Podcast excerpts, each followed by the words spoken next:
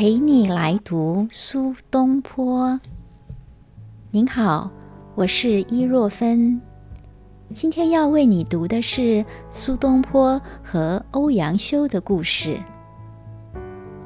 北宋仁宗嘉佑二年（公元一零五七年），苏轼二十二岁的时候，参加礼部省试考试，主考官之一就是欧阳修。欧阳修很欣赏东坡的文章，欣赏忠厚之治论，又以为是和自己熟悉的曾巩的文章，为了避嫌。就判了个第二名。受到欧阳修的提拔，苏东坡始终尊敬欧阳修为老师。欧阳修晚年自号六一居士，作《六一居士传》，表达心志。东坡读了之后，写了《书六一居士传后》。这两篇作品的比较，可以参考我的书《赤壁漫游与西园雅集》《苏轼研究论集》。现在为你读欧阳修的《六一居士传》，写于公元一零七零年。六一居士出谪除山，自号醉翁。既老而衰且病，将退休于饮水之上，则又更号六一居士。客有问曰：“六一何谓也？”居士曰：“吾家藏书一万卷，记录三代以来经史遗文一千卷，有情一章，有奇一局。”而常置酒一壶。客曰：“是为五一耳，奈何？”居士曰：“以吾一翁老于此五物之间，是岂不为六一乎？”客笑曰：“子欲逃名者乎？而屡异其好，此庄身所翘，未饮而。”走乎日中者也。吾将见子疾走大喘可死，而名不得逃也。居士曰：“吾故知民之不可逃，然亦知福不必逃也。吾为此名，聊以治吾之乐耳。”客曰：“其乐如何？”居士曰：“吾之乐。”可生道哉？方其得益于五物也。泰山在前而不见，积雷破柱而不惊。虽享九奏于洞庭之野，越大战于涿鹿之原，未足欲其乐且是也。然常患不得其无乐于其间者，世事之为。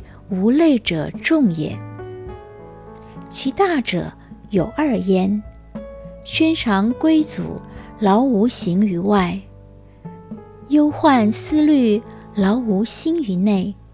使无形不病而已瘁，心未老而先衰，尚何暇于五物哉？虽然。吾自起其身于朝者三年矣。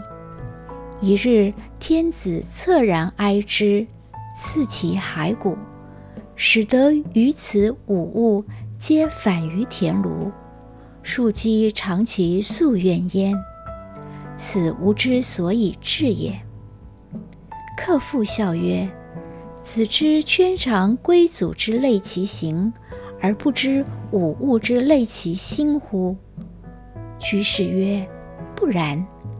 类于彼者，已老矣，又多忧；类于此者，既易矣，性无患。吾其何则哉？”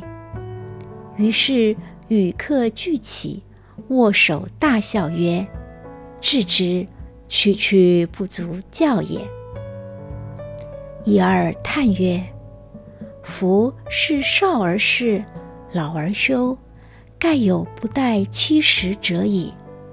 吾素慕之，一去一也。吾常用于时矣，而弃无称焉，一去二也。壮犹如此，今既老且病矣。”难以南墙之惊骸，贪过分之荣禄，是将为其素质而自食其言，一去三也。吾复三已去，虽无五物，其去已矣，复何道哉？熙宁三年九月七日，六一居士自传。苏轼书六一居士传后，苏子曰：“居士可谓有道者也。”或曰：“居士非有道者也。有道者，无所挟而安。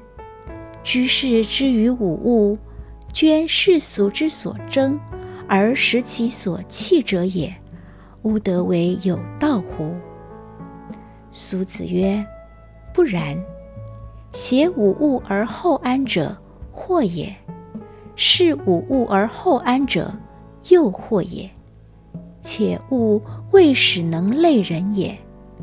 宣尝归祖，且不能为类，而况此五物乎？物之所以能类人者，以物有之也。吾与物。”俱不得已而受刑于天地之间，其孰能有之？而或者以为己有，得之则喜，丧之则悲。今居士自谓六一，视其身居于五物为一也，不知其有物也，物有之也。居士与物均为不能有。其孰能治其丧于其间？故曰：居士可谓有道者也。虽然，自衣观五，居士犹可见也；与五为六，居士不可见也。居士待将盈矣。我是伊若芬，陪你来读。苏东坡。